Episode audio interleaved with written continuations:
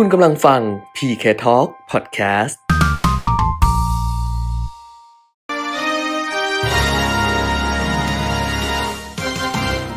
รายการเงินทองต้องรู้ โดยขวัญชนกุธิกุลและปิยมิตรยอดเมือง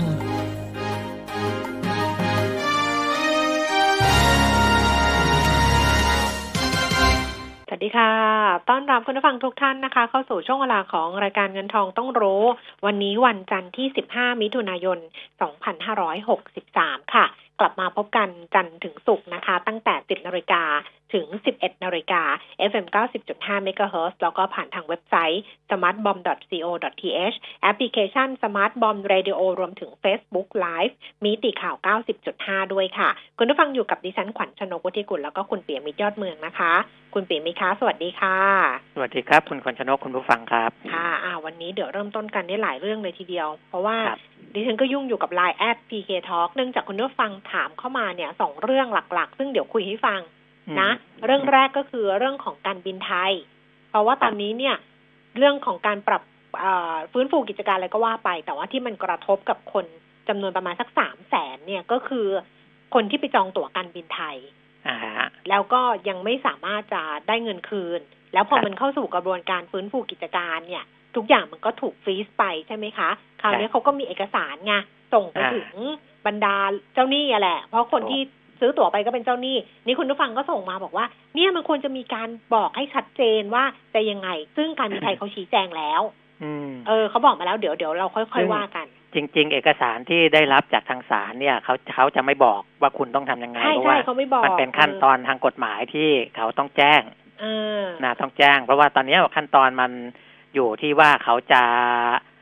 ต้องดูวันที่สิบเจ็ดสิงหา ซึ่งเป็นวันนัดไต่สวนคำร้องนัดแรกเนี่ยอืมนะ ซึ่งตามกฎหมายเนี่ยต้องมี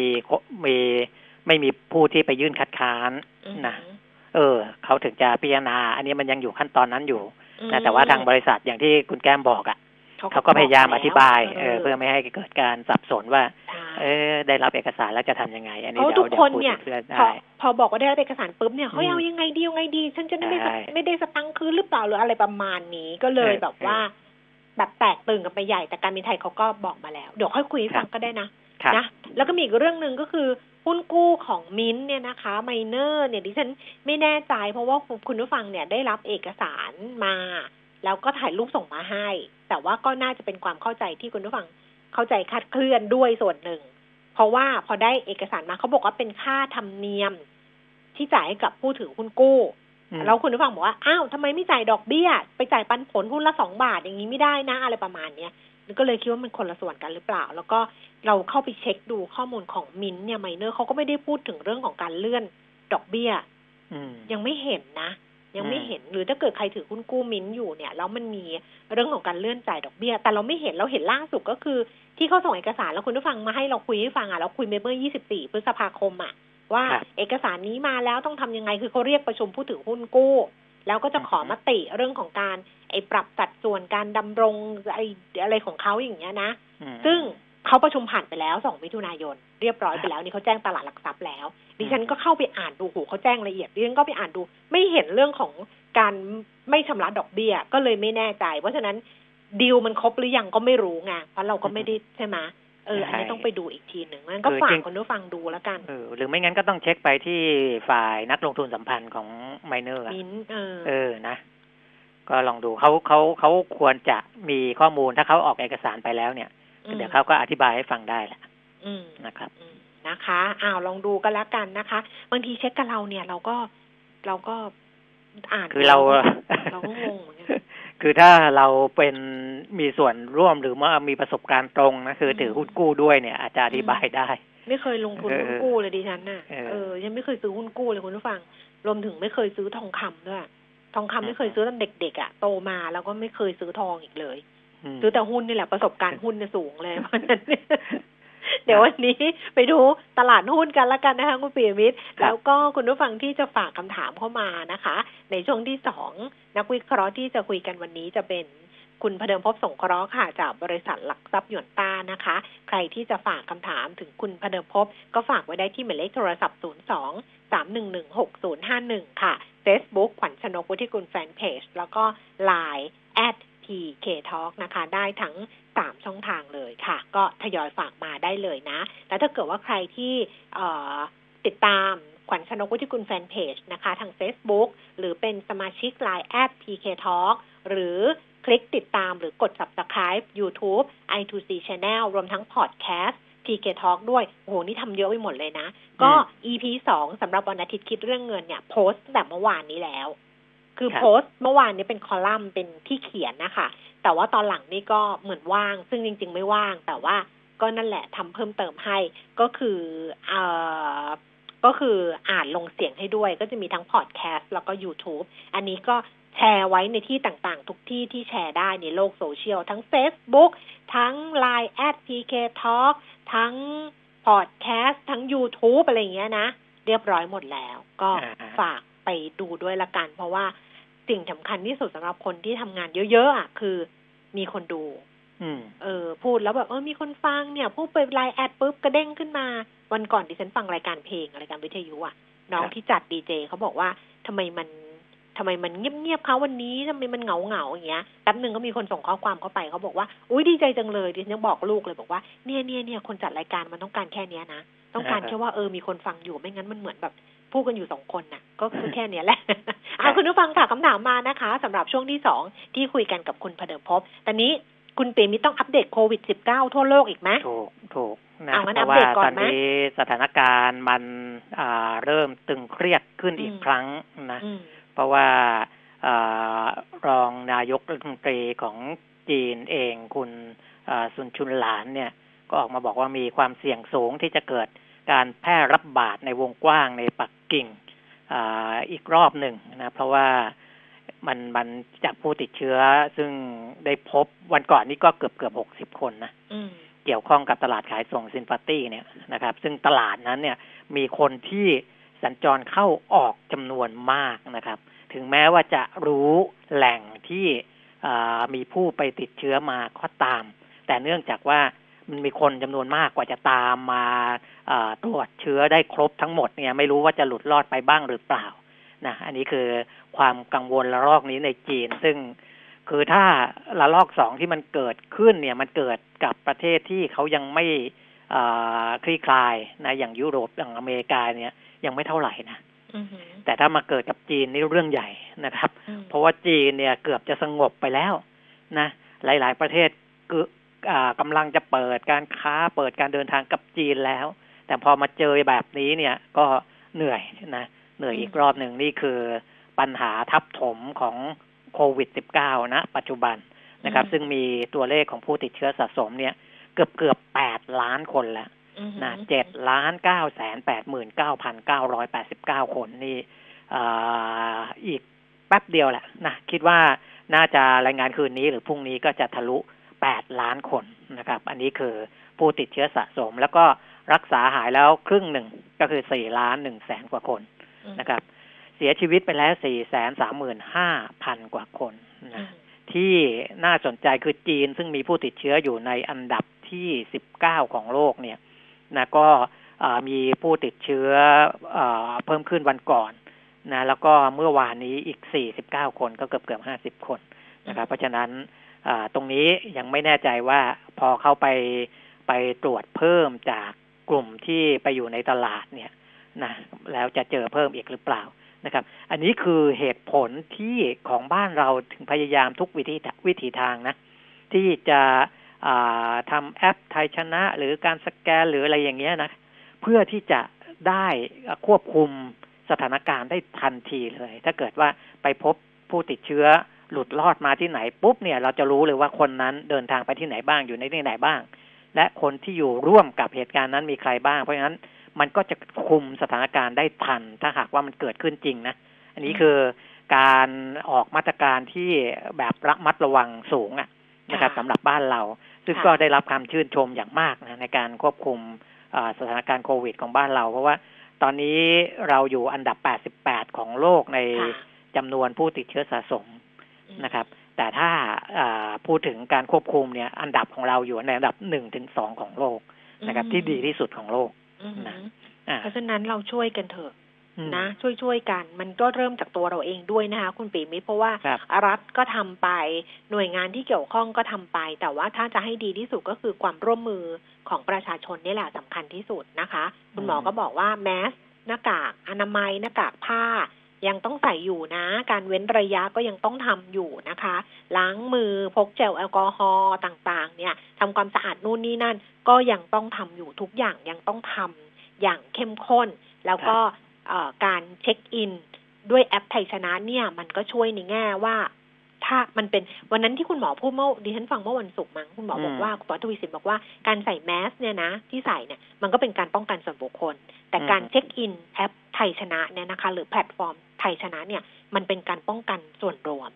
เพราะมันทำให้เรารู้ว่าเออเราอยู่ที่ไหน แล้วตรงนั้นมีใครอยู่กับเราบ้างอะไรประมาณนี้นะคะ เพราะนั้นก็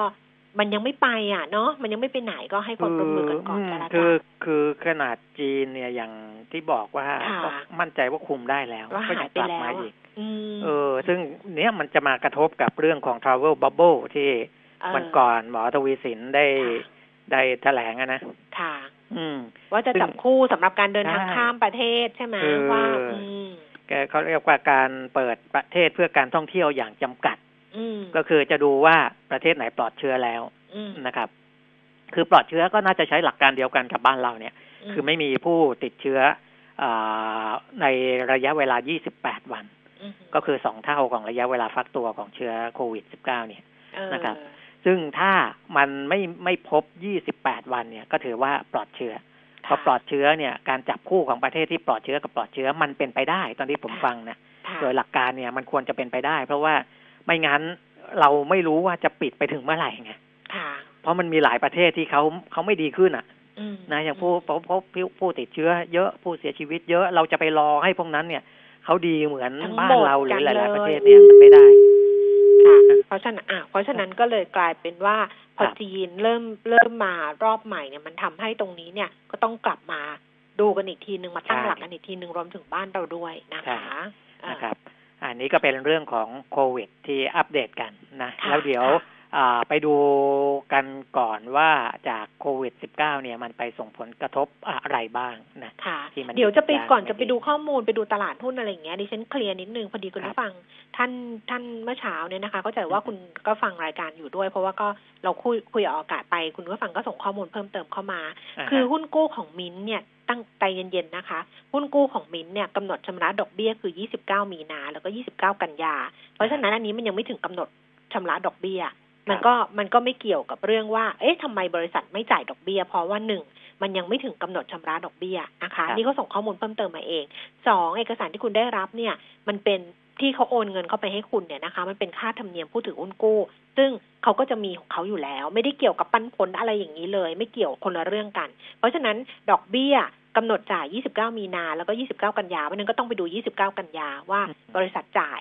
หรืออะไรยังไงตรงนั้นนะ ยังไม่ถึงกำหนดนะคะ เรื่องที่สองก็คือที่คุณผู้ฟังบอกว่าไม่ได้ไปประชุม ก็คือที่เขาเชิญประชุมมาส่งหนังสือมาแล้วเชิญไปประชุมเนี่ยไม่ได้ไปประชุมก็เลยไม่รู้ว่ามีเรื่องนี้หรือเปล่า ง่ายที่สุดเลยนะคะ ว่าทุกบริษัทเนี่ยเขาจะแจ้งผ่านตลาดหลักทรัพย์ เพราะฉะนั้นดิฉันเนี่ยพอคุณส่งข้อมูลเข้ามาเนี่ยดิฉันก็เข้าไปที่เว็บ settrade.com แล้วก็เซิร์ชมิน M I N T แล้วก็เข้าไปดูข่าวล่าสุด ซึ่งข่าวล่าสุดเนี่ยเขาก็อธิบายละเอียดหมดเลยนะของมินนะว่า ไอความคืบหน้าจากโควิด -19 ก็ทำอะไรไปบ้าง แล้วก็มีเรื่องการประชุมผู้ถือหุ้นกู้ ซึ่งเขาประชุมเมื่อวันที่ 2 มิถุนายน ดิฉันก็ทราบจากข่าวตลาดหลักทรัพย์นั่นแหละค่ะ เพราะฉะนั้นเนี่ยมันมีช่องทางในการที่จะดูข้อมูลอยู่แล้วนะ ไม่ต้องตกใจถ้าเราไม่ได้ไปประชุมเนี่ย ทุกการประชุมเขาก็จะแจ้งเข้ามา เข้ามาที่ตลาดหลักทรัพย์ เพราะฉะนั้นก็ไปเช็คจากข่าว ในเว็บไซต์ตลาดหลักทรัพย์ได้เลยนะคะ ส่วนที่คุณบินมิบอกว่าจะให้โทรไปสอบถามกับทางบริษัทหรืออะไรอย่างเงี้ยดิฉันก็เข้าไปดูในเอกสารที่คุณผู้ฟังส่งมาให้มีเบอร์โทรอยู่แล้ว เพราะฉะนั้นในเอกสารเนี่ยเขาจะมีอยู่เลยว่า ถ้าต้องการข้อมูลอะไรอะไรอย่างเงี้ย ติดต่อไปที่ฝ่ายไหนเขามีเบอร์โทรให้ดิฉันก็ยังเข้าไปขยายดูเลยว่ามันมีเบอร์โทรอยู่แล้ว เพราะฉะนั้นเนี่ยถ้าอันไหนเราไม่แน่ใจเราก็ คลิกไปเออเราก็ดูในเอกสารของเรา แล้วก็โทรไปคุยกับเขานะคะ อย่าเพิ่งแตกตื่นแต่เข้าใจความแตกตื่นว่าตอนนี้เนี่ย มันก็กลัวไปหมดนะคุณเปียมิตรเพราะฉะนั้นมันกลัวได้ใช่ถูกเพราะว่าอ่ามินหรือไมเนอร์เขาก็ได้รับผลกระทบจากโควิดสิบเก้านี่ค่อนข้างหนักนี่เข้าใจแต่ว่าแต่ว่าเขาก็พยายามประคับประคองสถานการณ์อยู่แหละอย่ายังยังยังไม่ถึงขนาดนั้นนะ ยังยังไม่ถึงที่จะต้องแตกตื่นอะไรขนาดนั้นค่ะ แต่ว่าก็เข้าใจเข้าใจอะว่าอารมณ์เราอะนะเราก็ดิฉันก็เนี่ยพอเวลาไอ้บลจส่งพอร์ตการลงทุนอะผลการดำเนินงานมาให้อะ โอ้โห จะเปิดทีนึงต้องกราบสามทีอะกราบซองก่อนว่า เปิดออกมาแล้วจะเจออะไรบ้างอ้าวเพราะฉะนั้นจบเรื่องนี้นะคะ ไปดูที่ภาพรวมของตลาดหุ้นทั่วโลก แล้วก็ตลาดหุ้นบ้านเราในเช้าวันนี้กันด้วยค่ะสำหรับตลาดหุ้นที่นิวยอร์กเมื่อคืนวันศุกร์ที่ผ่านมา แต่ชินอุตสาหกรรมดาวโจนส์นะคะ ปิดตลาดก็เพิ่มขึ้น 477 จุดค่ะ1.90% NASDAQ เพิ่มขึ้น 96.1%แล้วก็ S&P 500 เพิ่มขึ้น 39.1.3%นะคะลอนดอนฟุตซี่ร้อยเพิ่มขึ้น 28 จุดค่ะ 0.4% JC 40 ตลาดหุ้นปารีสฝรั่งเศสเพิ่มขึ้น 23 จุดนะคะ 0.49%แล้วก็ดัคสังเฟิร์ตเยอรมนีลดลง 21 จุด 0.18%ค่ะ ในเอเชียเช้าวันนี้ส่วนใหญ่ปรับตัวลดลงนะโตเกียวนิเกอีค่ะ ล่าสุดคือ 22,183 จุด ลงไป 121จุด0.5เปอร์เซ็นต์ห่างเสียงฮ่องกง 24,098 จุด ลงไป 202จุด0.8เปอร์เซ็นต์แล้วก็ตลาดหุ้นเซี่ยงไฮ้ดัชนีคอมโพสิต 2,917 จุด ลดลงไป 2.5 จุดค่ะ 0.09เปอร์เซ็นต์ส่วนตลาดหุ้นบ้านเรา ดัชนีราคาหุ้นก็ปรับตัวลดลงนะคะ สูงสุดเนี่ย1,379 จุด ต่ำสุด 1,371 จุด ล่าสุด 10นาฬิกา23 นาทีค่ะดัชนีราคาหุ้น 1,374.08 จุด ลงไป 8.48 จุด 0.61%มูลค่าการซื้อขาย 12,760 ล้านบาท SET fifty ค่ะ 912.32 จุด ลงไป 8.20 จุด 0.89%มูลค่าการซื้อขาย 7,250 ล้านบาท หุ้นที่ซื้อขายสูงสุด 10 อันดับนะคะ อันดับที่หนึ่งซูเปอร์ หนึ่งบาทเจ็ดสตางค์เพิ่มขึ้นสองสตางค์มินยี่สิบสองบาทเก้าสิบเพิ่มขึ้นสิบสตางค์เคแบงร้อยสามบาท ลดลงสี่บาทห้าสิบปตทสามสิบเจ็ดบาทลงไปยี่สิบห้าสตางค์ค่ะ BBL แบงก์กรุงเทพร้อยสิบเจ็ดบาทห้าสิบลดลงสามบาทห้าสิบสตางค์แบมยี่สิบห้าบาทยี่สิบห้าสตางค์เพิ่มขึ้นยี่สิบห้าสตางค์นะคะ Advance หนึ่งร้อยเก้าสิบสี่บาท เพิ่มขึ้นหนึ่งบาทห้าสิบสตางค์เนอค่ะ NER สองบาทแปดสิบหกสตางค์เพิ่มขึ้น ยี่สิบตางค์ PTTGC สี่สิบสี่บาทยี่สิบห้าตางค์ ลงไปหนึ่งบาทยี่สิบห้าตางค์ แล้วก็ปตท.สผ.แปดสิบเก้าบาทยี่สิบห้าตางค์ ปรับตัวลดลงไปหนึ่งบาทเจ็ดสิบห้าสตางค์นะคะ ดูให้ครบเลยเนาะอัตราแลกเปลี่ยนเช้าวันนี้ดอลลาร์บาทอ่อนค่าลงมานะคะสามสิบาทเก้าสิบสี่ตางค์มีลงมาสามสิบเอ็ดบาทด้วย แต่ว่าตอนนี้สามสิบาทเก้าสิบสี่ตางค์ต่อดอลลาร์สหรัฐ ราคาทองคำหนึ่งพันเจ็ดร้อยี่สิบแปดเหรียญต่อออนซ์ค่ะ ทองออกมาแล้วสองหมื่นห้าพันสองร้อยห้าสิบสองหมื่นห้าพันสามร้อยห้าสิบนะคะ แล้วก็ราคาน้ำมันเบรนท์ สามสิบเจ็ดเหรียญแปดสิบสี่เซนต์ต่อบาร์เรลลงไปแปดสิบเก้าเซนต์เวสเท็กซัสลงไปเหรียญกว่าๆเลยเหรียญสี่สิบเอ็ดเซนต์นี่เบรนท์นี่ลงสองเปอร์เซ็นต์นะเวสเท็กซัสลงสามเปอร์เซ็นต์นะสามสิบห้าเหรียญเก้าเซนต์ลงไปเหรียญสี่สิบเอ็ดเซนต์ดูไบเป็นราคาเก่าค่ะ มันก็เลยเพิ่มขึ้นมานิดหน่อยแต่คิดว่าเช้านี้ดูไบก็น่าจะขยับตามเบรนท์แล้วก็เวสเท็กซัสมาแล้วล่ะอ่าฮะอ้าวนะก็จะเห็นว่าถ้าเป็นความเคลื่อนไหวของตลาดทุนหรืออ ตลาดน้ำมันเนี่ยในช่วงเช้าวันนี้นะหรือว่าหลังจากที่ดาวโจนส์เขาปิดแล้วเนี่ย จะเป็นไปในทิศทางคนละแบบกับดาวโจนส์ที่ปิดเมื่อคืน เพราะว่าตอนนั้นเนี่ยข่าวเรื่องของความกังวลเรื่องของโควิด -19 ในจีนเนี่ย ยังไม่เข้าไปที่ตลาดหุ้นของนิวยอร์กนะมันก็เลยนักลงทุนยังไม่ได้กังวลตรงนั้น แต่ถ้าไปดูดาวโจนส์ future เนี่ยจะเห็นแล้วว่าติดลบไปเปอร์เซ็นต์กว่า ตอนนี้ใช่ไหมใช่ เดี๋ยวนะ แอบดูบ้าง ดาวโจนส์ future ใช่ใช่ลงไปสามร้อยสี่สิบสามจุด ลดลงไปหนึ่งจุดสามสี่เปอร์เซ็นต์กว่านั่นแสดงว่าความกังวลก็เริ่มเข้าไปแล้วนะ มาคือเริ่มจากแถบเอเชียก่อนนะครับ เพราะฉะนั้นจะเห็นว่าเอเชียเนี่ยส่วนใหญ่ก็จะกังวลเรื่องนี้นะนอกจากนั้นก็ยังเป็นเรื่องเดิมที่เราก็คิดว่ามันยังไม่ได้ดีขึ้น แต่มันสวนทางกับตลาดทุนก็คือเรื่องของเศรษฐกิจ นะไม่ว่าจะเป็นเรื่องที่ IMF คาดการว่าเศรษฐกิจจะแย่จะหนักกว่าที่คาด แล้วก็นโยบายเรื่องของการลดอัตราดอกเบี้ย แล้วก็อาการอัดฉีดสภาพคล่องเนี่ย คือถ้ามันใช้จนหมดแล้วมันไม่รู้จะใช้อะไรนี่จะมีปัญหานะครับ IMF เตือนเตือนไว้แล้วนะ IMF เนี่ยรู้อยู่แล้วว่าต้องใช้นโยบายนี้ทุกประเทศทั่วโลก คือลดอัตราดอกเบี้ย และอัดฉีดสภาพคล่องเข้าไปในระบบ แต่ ถ้าสถานการณ์มันหนักมาก คุณใช้แค่สองนโยบายนี้เข้าไปเนี่ย มันจะใช้ได้นานแค่ไหน และถ้ามันใช้ไม่ได้แล้วจะเกิดอะไรขึ้น อันนั้นเป็นคำถามที่ตั้งไว้นะครับสองก็คือตัวเลขที่แต่ละประเทศรายงานออกมาเนี่ยนะอย่างในเรื่องของการคาดการตัวเลขเศรษฐกิจ และตัวเลขที่ออกมาจริงเนี่ย มันจะมีอยู่สามทางที่เราเคยคุยกันไปแล้วนะคืออเป็นไปตามคาดดีกว่าที่คาด หรือแย่กว่าที่คาดนะครับ สิ่งที่เราห่วงก็คือว่าออกมาแล้วแย่กว่าที่คาด เช่นทางอังกฤษนะครับรอยเตอร์ได้สำรวจนักวิเคราะห์อะไรต่างๆ ไว้ และบอกว่า GDP เดือนเมษายน จะลดลงจากเดือนมีนาคมประมาณสัก 18.4เปอร์เซ็นตแต่ของจริงออกมาติดลบไป 20.4เปอร์เซ็นตนะมากกว่าที่คาดไป 2 เปอร์เซ็นอย่างนี้เป็นต้นนะครับ คือคาดไว้เนี่ยหนักอยู่แล้วนะติดลบ18.4เปอร์เซ็นนี่ดักหนักอยู่แล้วแต่ของจริงออกมามันหนักกว่ากว่าที่คาดไว้อีกนะครับ เพราะฉะนั้นอันนี้คือสิ่งที่เรากลัวนะ ว่ามันไม่ใช่อังกฤษอย่างเดียวที่จะประกาศตัวเลขแบบนี้นะถ้าหลายๆประเทศที่เป็นประเทศยักษ์ใหญ่ของโลกนะจีนหนักกว่าที่คาดอเมริกาหนักกว่าที่คาดเยอรมันหนักกว่าที่คาด ญี่ปุ่นหนักกว่าที่คาด มันก็จะทำให้บรรยากาศการลงทุนเนี่ยมันเป็นไปไม่ได้ ที่มันจะไปสวนกระแส ตรงนี้คือถ้ามันดีกว่าที่คาดเนี่ยไม่เป็นไรเพราะแสดงว่าไอ้สิ่งที่คาดไว้แล้วเนี่ยนักนักวิเคราะห์ต่างๆเขาวิคาดคาดไว้และนักลงทุนดูข้อมูลเราเราเราคิดนะ คิดว่าเขารู้ข้อมูลนั้นแล้วที่คาดแล้ว และมาตัดสินใจในการลงทุน ถ้ามันดีกว่าที่คาดอย่างนี้โอเค แต่ถ้ามันออกมาแย่กว่าที่คาดมันเป็นไปไม่ได้ที่ดัชนีต่างๆ มันจะสวนทางกับ สิ่งที่มันเกิดขึ้นจริง แม้ว่า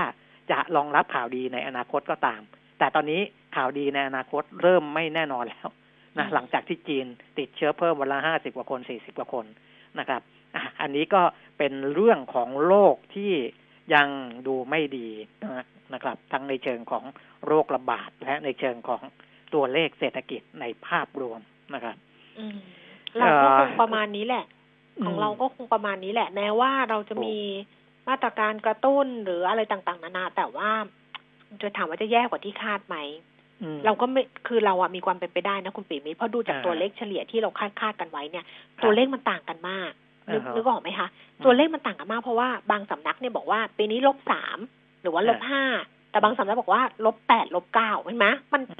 คือตัวเลขมันยังห่างกันมาก ซึ่งมันทำให้เห็นว่าความไม่แน่นอนมันสูง ใช่ ใช่ไหมความไม่แน่นอนมันสูงเพราะไม่ไม่งั้นตัวเลขมันต้องอยู่บนฐานเดียวกันที่มันใกล้เคียงกันบ้าง แต่นี่มันมีไปถึง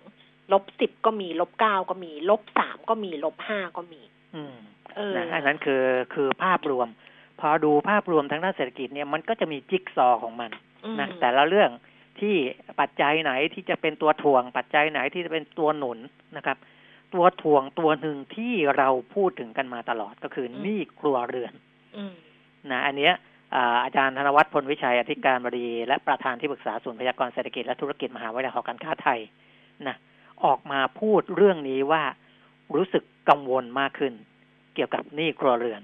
นะเพราะตอนนี้ตัวเลขมันเจ็ดสิบเก้าเปอร์เซ็นของ GDP ใช่ไหมเจ็ดสิบเก้ากว่าก็ประมาณเกือบเกือบแปดสิบเปอร์เซ็นเอออาจารย์นรวัตบอกว่าเออน่าจะเกินแปดสิบเปอร์เซ็นเร็วๆนี้นะน่าจะเกินเร็วๆนี้ ซึ่งก็มันก็เนื่องจากว่า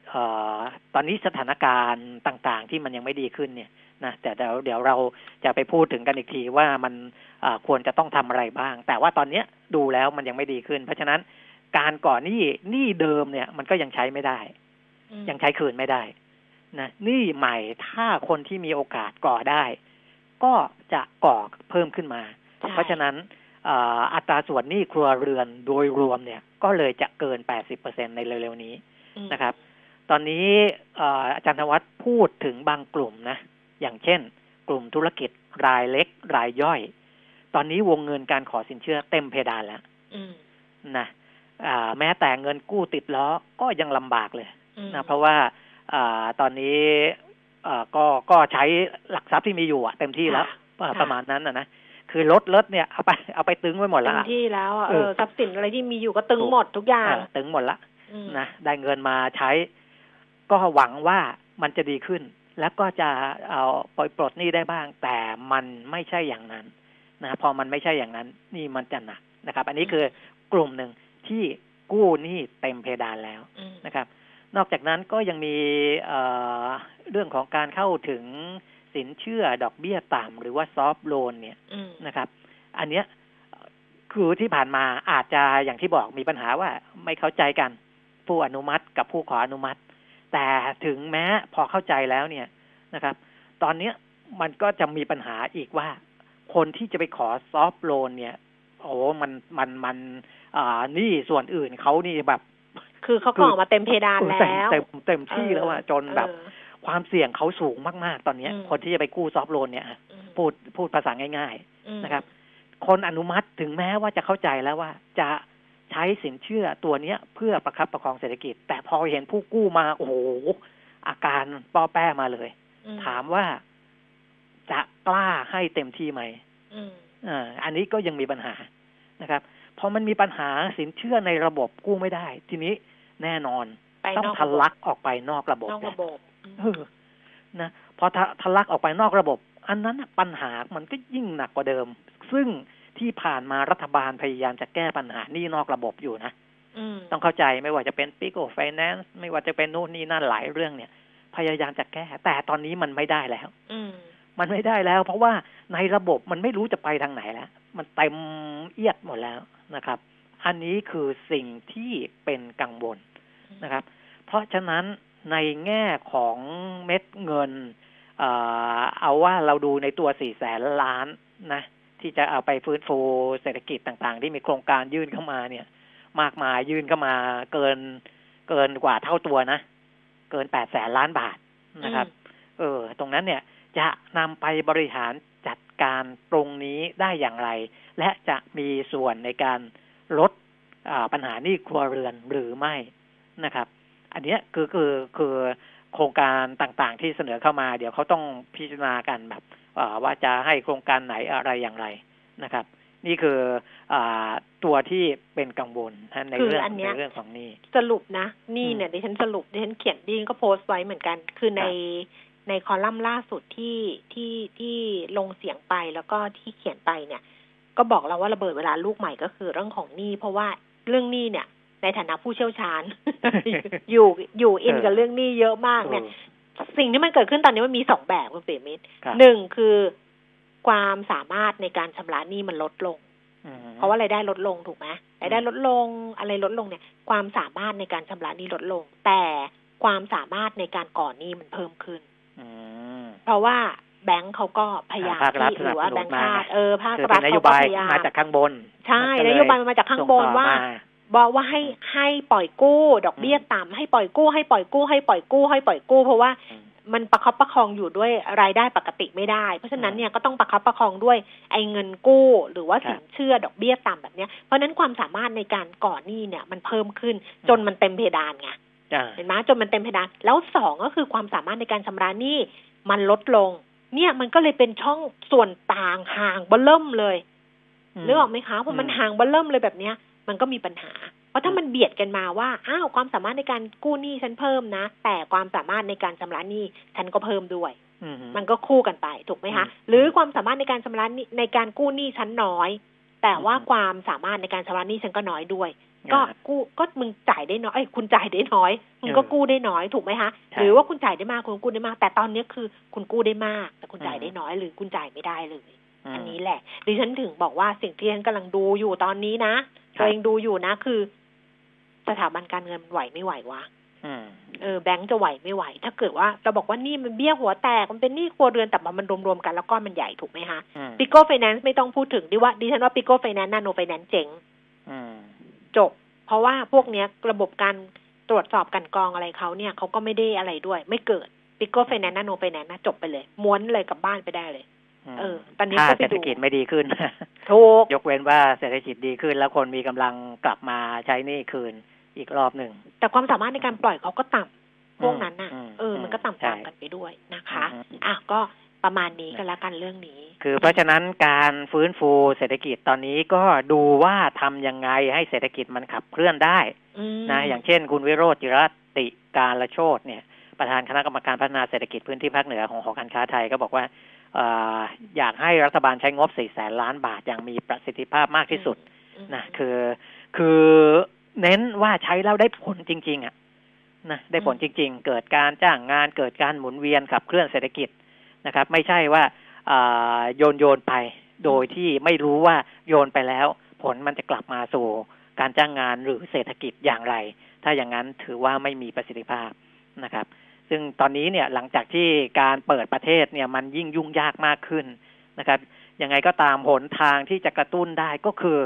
อกระตุ้นภายในประเทศกันเองนะครับ ถ้าหากว่าตัวเลขของผู้ติดเชื้อของบ้านเราเนี่ย มันเข้าใกล้เขตปลอดเชื้อเข้าไปทุกทีแล้วนะครับ เพราะว่า 28 วันนะตอนนี้มันก็ตอนนี้เราเริ่มที่จะไม่มีเคอร์ฟิวแล้วนะอ่า แล้วก็ปลดล็อกหลาย ๆ เรื่องมากขึ้นเนี่ย ตัวนี้มันจะเป็นตัวขับเคลื่อนเศรษฐกิจในประเทศไปก่อนนะครับ แต่การขับเคลื่อนเนี่ยจะปล่อยให้มันหมุนวนไปด้วยตัวเองเนี่ยมันลำบาก เพราะฉะนั้นเนี่ยภาครัฐจะต้องมีมาตรการเข้ามาช่วย ให้การหมุนเศรษฐกิจในประเทศการขับเคลื่อนในประเทศเนี่ย มันเคลื่อนไปได้เร็วขึ้น ไม่ว่าจะเป็นมาตรการภาษีมาตรการอะไรก็แล้วแต่นะครับ ถ้าจะออกมาต้องรีบออกมาโดยเร็วนะกระตุ้น และที่สำคัญคือกระตุ้นคนที่มีกำลังซื้อเพราะคนไทยเองไม่ได้จนหมด ไม่ได้เป็นหนี้หมดทุกคนจะมีคนอยู่กลุ่มหนึ่งผมพยายามเข้าไปหาตัวเลขเหมือนกันวันก่อนก็ฟังที่คุณแก้มพูดว่ามีตัวเลขกลุ่มนั้นกลุ่มนี้เนี่ย ซึ่งจริง ๆ เองภาครัฐเนี่ยเขาคงมีอยู่แหละ ว่าคนที่ยังมีกำลังซื้อจริง ๆ เนี่ย ที่เขาไม่ได้เป็นหนี้แล้วก็ยังแถมมีเงินออมเหลือเนี่ยเออเยอะด้วย เออ มันมีสักประมาณกี่คน เราไปกระตุ้นคนกลุ่มนั้นได้ไหมนะฮะให้เกิดการใช้จ่ายอย่างจริง ๆ จังๆ โดยให้สิทธิประโยชน์เขา ในฐานะที่เขามาช่วยกระตุ้นเศรษฐกิจมาช่วยใช้จ่ายเนี่ย ก็อัดมาตรการเข้าไปสินะเราอัดกลุ่มคนที่มีกำลังซื้อถึงเขาไม่ได้เดือดร้อนอ ว่าไม่มีเงินใช้จ่ายนะ แต่จะทำให้เขาเอาเงินเนี่ยเข้ามาหมุนในระบบมากขึ้นนะแค่ไปซื้อของจากตลาดหนึ่งเนี่ยเงินมันก็หมุนไปเยอะแล้วนะดิฉันว่าที่รัฐบาลเขากลัวเขากลัวอะไรรู้ไหมกลัวที่เขากลัวแล้วก็เป็นกับดักของเขาเลยนะ เป็นกับดักและทำให้เขาเนี่ย ไม่ทำเรื่องของช็อปช่วยชาติ คือช็อปช่วยชาติเนี่ยกระตุ้นกับคนกลุ่มมีกำลังซื้อ แล้วเอาไปลดภาษี แต่เขาไปทำชิมช็อปใช้ เพราะว่าเขาติดกับดักกับดักเดียวเลย เนี่ยถ้าเกิดคนภาครัฐฟังอยู่อะดิฉันฝากไปบอกเลย ว่าเขาติดกับดักว่าช่วยคนรวยไม่ช่วยคนจนเขาติดกับดักตรงนี้ มันทำให้เขาเนี่ยไม่ยอมที่จะไม่ยอมที่จะให้สิทธิพิเศษกับคนที่มีกำลังซื้อแต่เขาไปกระตุ้นคนที่ไม่มีกำลังซื้อ คือกลุ่มที่เป็นฐานรากทั้งจิมช็อปใช้ทั้งแจกเงินทั้งอะไรเงี้ยเขาจะให้ รัฐสวัสดิการหรือว่าให้ไอ้ไอ้บัตรสวัสดิการแห่งรัฐเห็นไหมก็จะเป็นคนที่ไม่มีรายได้ เขาไปกระตุ้นตรงนั้นซึ่งกำลังซื้อมันไม่เกิด แล้วคนกลุ่มนี้เขาเป็นกลุ่มหนี้เยอะเขาเป็นกลุ่มหนี้มาก เพราะฉะนั้นเนี่ย คุณทำให้ตายเนี่ยนะ คุณก็เคยพูดไปแล้วโยนเงินไปเนี่ย หายโยนไปหายโยนไปหายแต่ว่าพอกลุ่มที่มีกำลังซื้อจริง ๆ อย่างตอนที่ทำช็อปช่วยชาติเนี่ยโอ้โหมันสามหมื่นสี่หมื่นล้านนะคุณเปียมิตรใช่ มันได้มาขนาดนั้นน่ะสำหรับกระตุ้นอย่างเงี้ยนะ แต่ว่าไปมองติดกับดักว่าช่วยคนรวย เออ ช่วยคนรวยแล้วก็คนรวยก็ช้อปปิ้งในห้าง เพราะฉะนั้นเนี่ยห้างก็ได้ไปเจ้าสัวก็ได้ไปแบบนี้นะแต่ก็ไปออกมาตรการเสริมได้นะ ว่าให้เขาช็อปแบบไหน แต่มันก็ก็ก็ถึงแม้จะปลีกย่อยอะแต่ก็ต้องไปดูกันเพราะว่าคุณมีที่ปรึกษาเยอะแยะนะที่ตั้งเข้ามา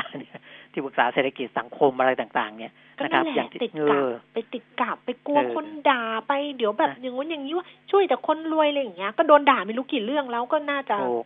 คือคุณกระตุ้นกลุ่มคนที่มีกำลังซื้อแล้วก็ไปคุมดูว่าทำยังไงที่ไม่ให้คนมีกำลังซื้อไปซื้อของจากคนรวยแล้วมันไม่หมุนวนในระบบเนี้ยนะเออคุณมีนักคิดเยอะแยะไปคิดได้นะไปคิดได้ แต่ว่าหลักคือกระตุ้นให้มันเกิดการใช้จ่าย เพราะฉะนั้นคนที่จะใช้จ่ายคือคนที่มีกำลังซื้อนะมันถึงจะกระตุ้นเศรษฐกิจให้หมุนเวียนในประเทศได้โดยที่เราตอนนี้เรายังพึ่งพาต่างประเทศไม่ได้นะต้องใช้อย่างนี้ไปก่อนนะครับ อันนี้ก็ฝากรัฐบาลไปดูแล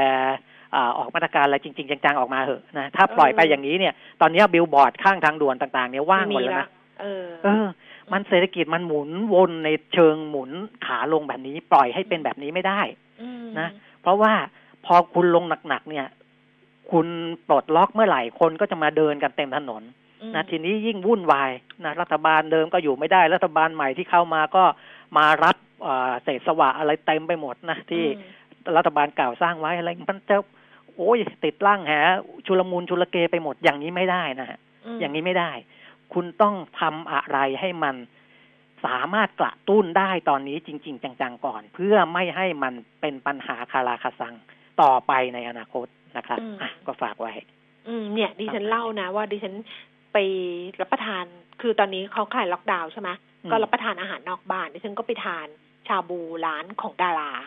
ร้านของดาราดิฉันก็ยังไม่กลัวใครด่าเลยว่า เนี่ยกระตุ้นเศรษฐกิจเนี่ยเขาก็มีเงินเยอะอยู่แล้วทำไมอะไร คือร้านเนี้ยเขาก็เป็นร้านที่ช่วงที่โควิด เนี่ยเขาก็ให้คนเนี่ย มาทานข้าวฟรีคนที่ตกงาน มาทานข้าวฟรีแล้วเขาก็มีการจ้างงานเขาก็จ้างพนักงาน เพราะนั้นเนี่ย เวลาจะเวลาจะไปทานอะไรเนี่ยค่ะคุณผู้ฟังก็ไม่ต้องไม่ต้องกังวลว่าร้านเล็กร้านใหญ่ร้านเพราะว่าร้านเล็กร้านใหญ่อะไรนะเขาก็มีลูกจ้างเหมือนกันที่เขาต้องดูแลถูกไหมมันก็ได้กับลูกจ้างเขาเหมือนกันแบบนี้เนี่ย เราก็กระจายถ้าเรามีกำลังซื้อ เราก็ช่วยกันกระตุ้นเท่าที่เราจะทำได้ ครับ แบบเนี้ย บอกไว้กันละกัน โอ้โห ยิ่งพูดยิ่งน้ำตาลขึ้น แบบว่าอารมณ์เสียไปเลยเอานี่สิบนาฬิกาสี่สิบสามนาทีแล้วเรื่องการบินไทยนิดนึง เพราะว่าพอได้รับเอกสารไปแล้วเนี่ยนะคะ ก็มีนักกฎหมายแนะนำบอกว่าเฮ้ยเราต้องไปยื่นเรื่องที่กรมบังคับคดีเราต้องไปลงชื่อไว้ เราจะต้องเอาหน้าเราไปให้เขาเห็นนะว่าเราเป็นเจ้าหนี้อะไรอย่างเงี้ยแต่การบินไทยเขาสรุปมาให้แล้วว่าเดี๋ยวเขารวมกลุ่มให้ครับ เออคือตอนนี้เนี่ยยังไม่ต้องอ่าขอว่ายังไม่ต้องไปยื่นคัดค้าน แล้วก็ไม่ต้องไปยื่นขอรับชำระหนี้นะครับ เพราะว่ามันจะเป็นเบี้ยหัวแตกนะเดี๋ยวการบินไทยเขาพอให้มันผ่านเอการไต่สวนคำร้องปุ๊บ17สิงหา แล้วก็เข้าสู่กระบวนการที่เขาจะฟื้นฟูจริง ๆ จังเนี่ย เดี๋ยวเขาจะแจ้งมาอีกทีหนึ่งว่าเขาตั้งใครเป็นคนรวบรวมรายชื่อเจ้าหนี้ในกลุ่มนี้นะอ่า คนที่เป็นสมาชิกอ่าล้อยอคิดพัส อ่าเดี๋ยวคุณไปฝากรวมตรงนี้เลยนะยื่นทีเดียว คุณที่ซื้อตั๋วไปแล้วจ่ายเงินไปแล้วไม่ได้เงินคืน เดี๋ยวไปรวมตรงนี้ เดี๋ยวเขาจะแจ้งมาอีกทีหนึ่งนะครับ แล้วก็สามารถที่จะไปติดตามรายละเอียดได้ที่เว็บไซต์เขา เพราะเขาจะอัปเดตเรื่องนี้อยู่บนเว็บไซต์ thaiairways.com นะครับ ใครที่คิดว่ากังวลมากๆว่า โอ้เราไม่รู้เรื่องอะไรเลย เข้าไปดูนะ ถ้าเข้าไปดูแล้วไม่เห็นการอัปเดตค่อยมาว่ากันอีกทีนะครับ อ่าปกรตอนนี้คำถามหุ้นไม่มีมีคนถามว่าร้านชาบูชื่อร้านอะไร เดี๋ยวส่งไปให้ เดี๋ยวส่งไปให้ในนี้ละกันส่งไปตอบใน LINE@เป็นท่านเป็นเป็นท่านท่านไปรอแป๊บหนึ่งละกันมันแถวบ้านดิฉันมันไกลหน่อยนะคุณผู้ฟัง คุณวัฒนชัยบอกใจเย็นๆอาจารย์แม่ คือไม่ได้ไม่ได้อะไรคือพูดหลายครั้งแล้วว่า ไม่เข้าใจว่ารัฐบาลอะทำไมถึงไม่กระตุ้น พูดมาตั้งนานแล้วไงเราพูดจนเหนื่อยแล้วว่าทำไมถึงไม่กระตุ้นคนที่มีกำลังซื้อแต่พยายามที่จะไปทำฐานรากแล้วก็ไปคิดเองไงว่าอ๋อเขากลัวเรื่องเดียวแหละเรื่องแบบว่าโดนด่าว่าช่วยคนรวยไม่ช่วยคนจนอะไรประมาณเนี้ยเพราะเนี่ยช่วยคนรวยอีกแล้วเห็นไหมช่วยแบบว่า เออเนี่ย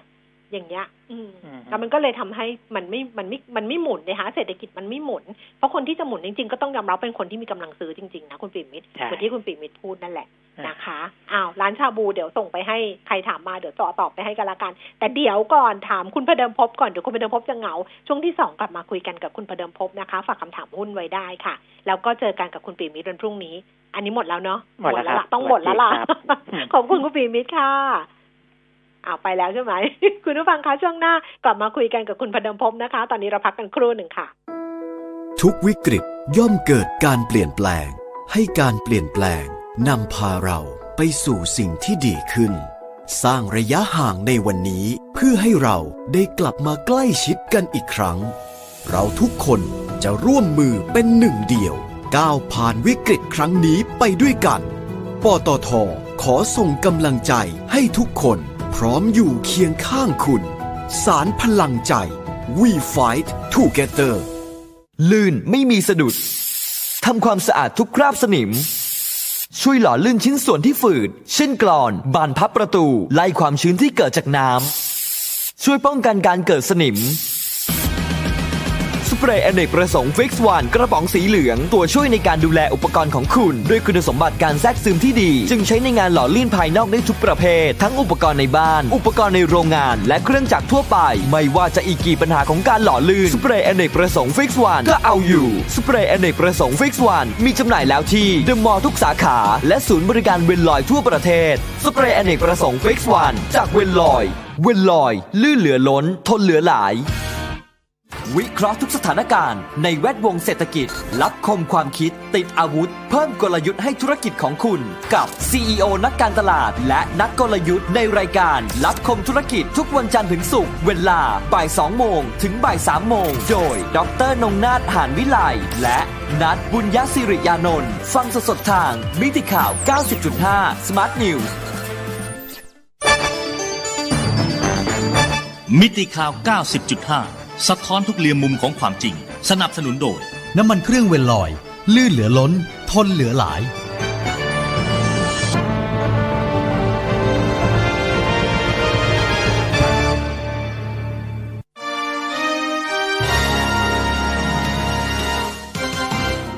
รายการเงินทองต้องรู้ โดยขวัญชนกวุฒิกุลและปิยมิตรยอดเมือง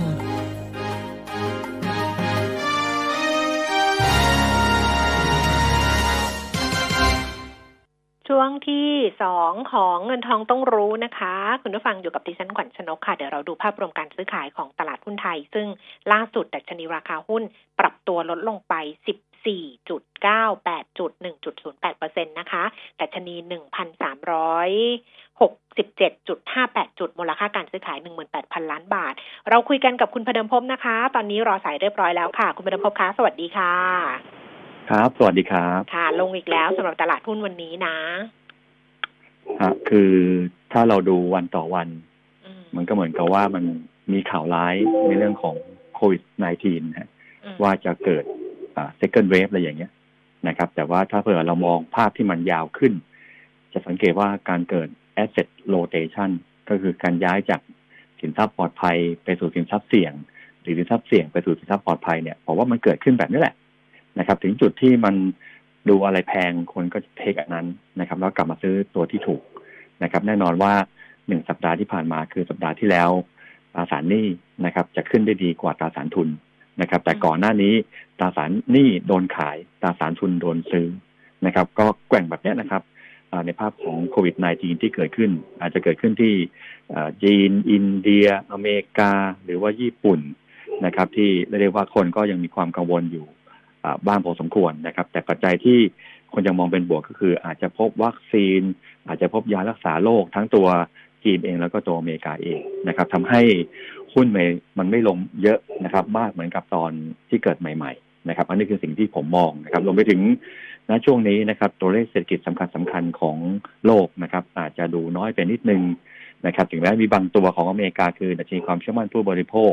ของมันชิแกนปรับขึ้น แต่คนก็อิกนอไปนะครับ ไม่ได้ความสำคัญเท่าไหร่นะครับ คงต้องไปรอดูตอนสิ้นเดือนนี้นะครับ ก็คืออาจจะเป็นสัปดาห์หน้าเป็นต้นไปที่ประกาศตัวเลข PMI ของทั้งโลกนะครับ ว่าจะมีการฟื้นตัวต่อเนื่องจากเดือนพฤษภาหรือไม่แต่ทำให้สถานการณ์มันก็เหมือนเงียบลงนะครับ แล้วก็อินเด็กซ์เมื่อสัปดาห์ที่แล้วของหุ้นไทยนะครับ ก็พยายามตีขึ้นไปให้เหนือกว่าเส้น 200 วันนะครับ ที่ประมาณ 1455 นะครับไปสูงสุดตรงนั้นนะครับ แล้วก็มีการปรับลงมานะครับ ตอนนี้ก็ลุ้นกันในเรื่องของทางเทคนิคนะครับ ไม่ควรต่ำกว่าตรงบริเวณเส้นค่าเฉลี่ย 50 วันนะครับ นั่นคือ1323นะครับ หรือว่าไม่ควรหลุดตรงเส้น 25 วันคือ1350 นะครับ ก็แสดงว่าจุดรับสำคัญสัปดาห์นี้นะครับ 1350 ถึง 1323 นะครับแนวต้านก็คือ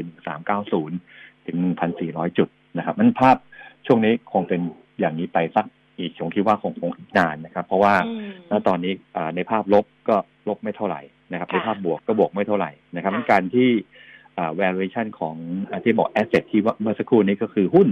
ค่ะนะครับหรือว่าในส่วนของสินทรัพย์ปลอดภัยก็คือเงินดอลลาร์หรือว่าทองคำสังเกตว่าดอลลาร์มันก็ลงมาเยอะทองก็ลงมาเยอะแล้วเพิ่งตีกลับเหมือนกันนะครับนั้นณวันนี้ก็เลยบอกว่าหุ้นจะ sideway ออกข้างๆอย่างเนี้ยนะครับ แล้วก็หุ้นจะเป็นการเลือกไม่ใช่แบบ sector แล้ วแต่จะเป็นเลือกหุ้นหลายตัวนะครับ ว่าตัวไหนมีข่าวตัวไหนมีข่าวที่ในเชิงบวก เช่นสัปดาห์นี้ที่ผมแนะนำก็คือหุ้นของแอดวานนะครับ เพราะว่าตัวเขาชนะคดีกับกสทช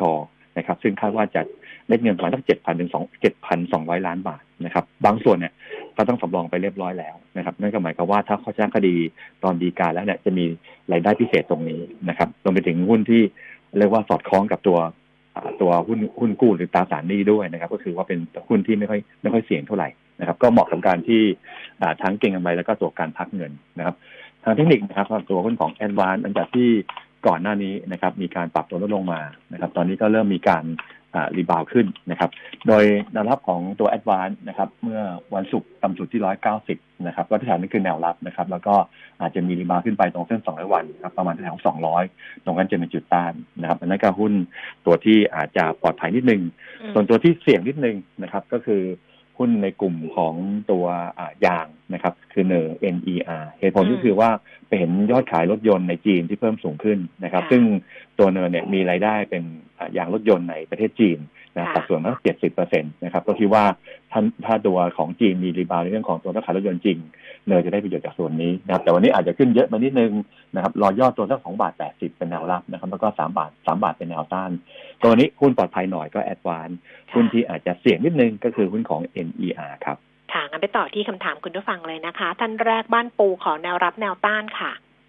ครับผมก็ตอนนี้อาจจะเหนื่อยนิดนึงกับประเด็นในเรื่องของสินค้าโภคภัณฑ์ นะครับ โดยเฉพาะน้ำมันปิโตเคมีลงกันนะครับ แต่ตัวที่เริ่มดีขึ้นนะครับเมื่อกี้ลืมพูดไปก็คือในเรื่องของตัวสินค้าเกษตรนะครับ นั่นคือตัวถั่วเหลืองนะครับ ที่ปรับตัวขึ้นหรือน้ำตาลที่ปรับตัวขึ้นนะครับ แต่ว่าตัวที่เป็นสายพลังงานทั้งน้ำมันเองทั้งถ่านหินเองเนี่ยผมคิดว่าคงลำบากนะครับก็เจาะไปที่บ้านปูนั่นแหละนะครับ ตอนนี้ก็คือถ้ามีอยู่ผมคิดว่าจุด stop loss นะฮะจะอยู่ที่หกบาทพอดี ตอนนี้หกบาทยี่สิบ ถ้าหลุดนะครับดูไม่ดีนะครับ อาจจะลงมาถึงห้าบาทสี่สิบนะครับแต่หกบาทยืนได้ การ rebound ก็หกบาทห้าสิบตรงนั้นจะเป็นแนวต้านครับค่ะต่อนะคะ BAFS ค่ะ บริการเชื้อเพลิงการบินกรุงเทพ บอกว่าถืออยู่นะคะ ต้นทุนเนี่ยยี่สิบหกบาทยี่สิบห้าสตางค์ควรจะขายที่ราคาเท่าไหร่คะก็คงสอดคล้องกับเรื่องของท่องเที่ยว สายการบินอะไรพวกนี้นะครับ เพราะว่าถ้าสายการบินเรียกว่าบินครั้งหนึ่งบาสได้ประโยชน์จากส่วนนี้นะครับ ก็เพราะฉะนั้นกราฟเนี่ยเหมือนกันเลย วิ่งไปตามตัวกลุ่มโรงแรมท่องเที่ยวเลยนะครับเป๊ะเลยนะครับทางเทคนิคถือว่าใช้ได้นะครับ จุดต่ำสุดยกขึ้นเรื่อยๆนะครับ แต่ว่าสัปดาห์ที่แล้ววิ่งไปชนเส้น 200 วันแล้วไม่ผ่านนะครับ ที่แถวแถว26 บาท 50 ก็ใกล้เคียงกับทุนพลีนะครับนั้นก็เผื่อขึ้นไปรอบนี้ 26 บาท 50 ไม่ผ่าน ผมแนะนำคือขายนะครับ แล้วก็อ่อนตัวลงย่อลงมาเมื่อวันศุกร์อาจจะขึ้นเยอะนิดนึงนะครับถ้าอยากจะซื้อเฉลี่ยนะครับ ก็อยู่ประมาณแถวยี่สามบาทห้าสิบเป็นแนวรับครับ ค่ะ GPSC ขอทราบแนวรับแนวต้านแล้วก็แนวโน้มค่ะ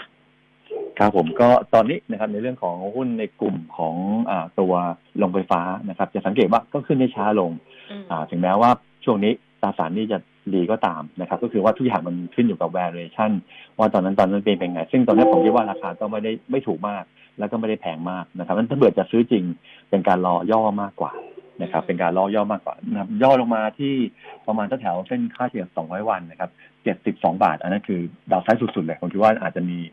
ที่ทางที่มีมามีมีแต้มต่อเยอะนิดนึงนะครับ แต่ว่าถ้าเกิดจะลงมาย่ออีกนิดนึง ก็คือตรง 73 บาท นั้น 73 บาทแนวรับแรกนะครับ แล้วก็แถว71บาท 50 เป็นแนวถัดไปนะส่วนดาวต้านเส้น 10 วันตอนนี้อาจจะผ่านยากนิดนึงคือ 78 บาทครับ ค่ะ IVL แนวรับแนวต้านแล้วก็แนวโน้มค่ะก็คงเป็นสินค้าโภคภัณฑ์ตัวหนึ่งด้วยนะครับ ผมก็มองว่าตัวการปรับตัวขึ้นเนี่ย คงต้องรอโควิด นะครับเงียบก่อนนะครับหรือว่าภาคการผลิตของโลกช่วงปลายเดือนนี้นะครับออกมาดีค่อยว่ากันนะครับแต่ณวันนี้เป็นการ trade แบบ sideway มากกว่า ก็คือไม่ควรหลุดนะครับ ตรงเส้นค่าเฉลี่ยแถวแถวยี่ห้าสิบวันนะครับยี่สิบแปดยี่สิบแปดบาทต้องยืนให้อยู่นะครับ วันนี้เมื่อเช้ายืนอยู่ได้นะครับ ถ้าหลุดอาจจะลงถึงยี่ห้าบาทห้าสิบเลย นั้นยี่แปดจะจุดตัดสินใจนะถ้ายืนได้ เป้าหมายในการ rebound คือเส้น 200 วันนะครับ 31 บาทเป็นแนวเป็นแนวต้านนะครับ นั่นรอดู 28 บาทว่ายืนได้หรือไม่ได้ครับ ค่ะ COM7นะคะ อีกตัวหนึ่งแนวโน้มแนวรับแนวต้านค่ะ ครับผมก็ตอนนี้ในภาคของตัวโทรศัพท์มือถือนะครับ ยอดขายก็ดีขึ้นเรื่อยๆนะครับ จากการที่มีการติดต่อสื่อสารจากเรื่องของโควิดที่เกิดขึ้นนะครับนั้นมือถือนะครับ ก็ดูน่าสนใจนะแต่ราคาหุ้นวันศุกร์อาจจะกระโดดปิดถูกไปนิดนึงนะครับอันถ้าเกิดจะซื้อรอย่อดีกว่านะครับย่อตรงเส้นค่าเฉลี่ย 10 วัน จะอยู่ที่ 26 บาท 50 นะครับ ตรงนั้นจะเป็นแนวรับนะครับ แนวใต้ก็คือวันแถว 30 บาทครับ ค่ะคำถามจาก Facebook Live นะคะ BBL ลงทุนเพื่อรับเงินปันผลควรเข้าที่ราคาเท่าไหร่คะครับผมจะรับเงินปันผลจริงๆ ก็คือรอให้เศรษฐกิจฟื้นตัวนะคือรับปันผลเนี่ยซื้อแถวนี้ได้เลยนะครับ แต่ถ้ารับเอาหวังแคปิตอลเกนเนี่ยผมอยากให้ในเรื่องของตัวเลข GDP ไตรมาสที่สองออกมาก่อนนะครับใกล้ออกมาก่อน ซึ่งก็คือกรกฎาสิงหาคมนะครับ เป็นจุดๆนั้นนะครับ จะมองเห็นภาพชัดเจนว่าเศรษฐกิจไทยฟื้นตัวหรือว่าต่ำสุดหรือยังนะครับเอาอาจจะเห็นไตรมาสสามไตรมาสสี่ว่าจะมีการฟื้นตัวหรือไม่ ซึ่งกลุ่มแบงก์เนี่ยผมอยากให้ซื้อช่วงเดือนกรกฎาสิงหาถ้าเป็นนักทุนระยะกลางถึงยาวนะแต่ระยะสั้นเนี่ยอ่อนตัวนะครับ จากประเด็นที่ในเรื่องของเศรษฐกิจของโลกนะครับ ที่อาจจะมีความกระทบเรื่องของโควิด -19 ถ้าเกิดจะซื้อจริง ๆ ในตอนนี้นะครับ ก็คือถ้าลงมาที่เส้นค่าเฉลี่ย 25 วันแถว110 นะครับ 110 เนี่ย ตรงนั้นน่าสนใจอ่าเรียกว่าดาวไซด์ต้องจะจำกัดนะครับ นั้นรอซื้อเมื่อยอดตัวคือ1 110 บาทครับค่ะอยากซื้อBLAND เพื่อการลงทุนน่าสนใจไหมคะ ครับคือเพื่อการลงทุนถามว่าลงทุนระยะยาวขนาดไหนนะครับ ซึ่งถ้ามองตั้งแต่หนึ่งหกเดือนขึ้นไปที่หนึ่งปีเนี่ยผมคิดว่าน่าสนใจทำไมถึงน่าสนใจผมชอบพูดในกลุ่มที่คิดว่าจะฟื้นตัวตามเศรษฐกิจของประเทศไทย จะมีสอง sector นะครับ ก็คือกลุ่มธนาคารแล้วก็กลุ่มที่อยู่อาศัยหรือว่ากลุ่มอสังหาริมทรัพย์ แต่นี่คือยาวจริงๆนะฮะยาวหกเดือนถึงหนึ่งปีขึ้นไปแต่ถ้าเราเชื่อว่าเศรษฐกิจของประเทศไทยจะฟื้นตัวนะครับ bottom ไตรมาสสองก็ซื้อตอนนี้เลย นะครับแต่ที่ยังไม่เชื่อยังไม่ต้องรีบซื้อนะที่บอกคือก็ไปดูเดือนสิงหาคมนะครับมันก็เลยมองว่าถ้าเผื่อพูดแล้วบอกว่าต้องถือยาวจริงหกเดือนหนึ่งปี แล้วไม่ไม่ดูราคาหุ้นเลยเนี่ยผมคิดว่าน่าสนใจนะนะครับ แต่ว่าผมไม่ชอบหุ้นตัวที่อยู่อาศัยตัวขนาดใหญ่ ๆ แล้วก็เรียกว่ามีปันผลที่ดีมากๆนะครับ ก็คืออย่างเช่นศุภาลัยแลนด์เฮาส์มากกว่านะครับมันถ้าเกิดจะเล่นตัวตามก็คือตัวที่รองกว่าคือบางกอกแลนด์ก็น่าสนใจนะครับ แต่ว่าถ้าวันนี้จะซื้อรอย่อนะครับ ตรงเส้นค่าเฉลี่ยตรง 50 วัน1บาท8สตางค์นะครับ ตรงนั้นจะเป็นแนวรับครับ ค่ะ แนวรับแนวต้าน CPO ระยะสั้นค่ะ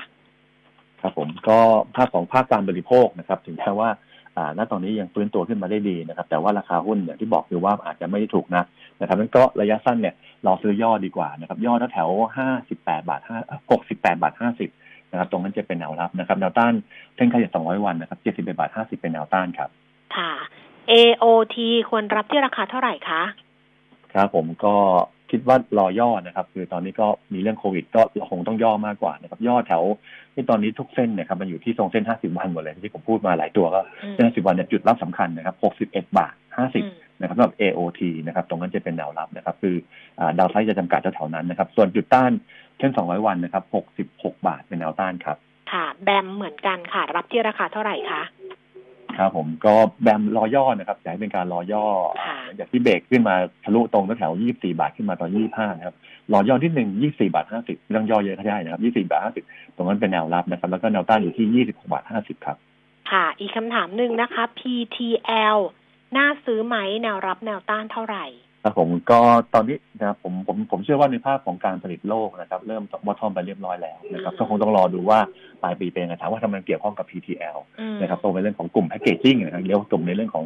อ่าได้จะกลุ่มในเรื่องของตัวปิโตรเคมีนะครับ ผมก็มองว่าการเคลื่อนตัวเนี่ยคงเกิดขึ้นต่อไปในอนาคตเป็นปลายปลายน้ำนะครับ แต่ว่าราคาหุ้นเนี่ยมันขึ้นมาเยอะ จากประมาณแถวแปดบาทกว่าๆตอนนี้สิบห้าบาทร้อยเปอร์เซ็นต์เพียงแค่สามเดือนเองก็ถือว่า หุ้นเรียกว่าเอาพอฟอร์มนะครับอันนี้อยากให้รอซื้อย่อตัวตรงแถว 14 บาทกว่าๆนะครับ 14 บาทกลางๆ14บาท50 ถึง 14 บาทต้นๆ ตรงนั้นจะเป็นแนวรับ แต่นี้ราคาตอนนี้อาจจะแพงนิดนึงครับ อืมเอาละค่ะ วันนี้ขอบพระคุณคุณเบรพบมากๆค่ะ ขอบคุณครับ สวัสดีครับสวัสดีค่ะ คุณผู้ฟังคะเวลาหมดแล้วนะคำถามเหลืออีกหนึ่งคำถามพรุ่งนี้ค่อยว่ากันกันละกัน วันนี้ลาไปก่อนนะคะ สวัสดีค่ะ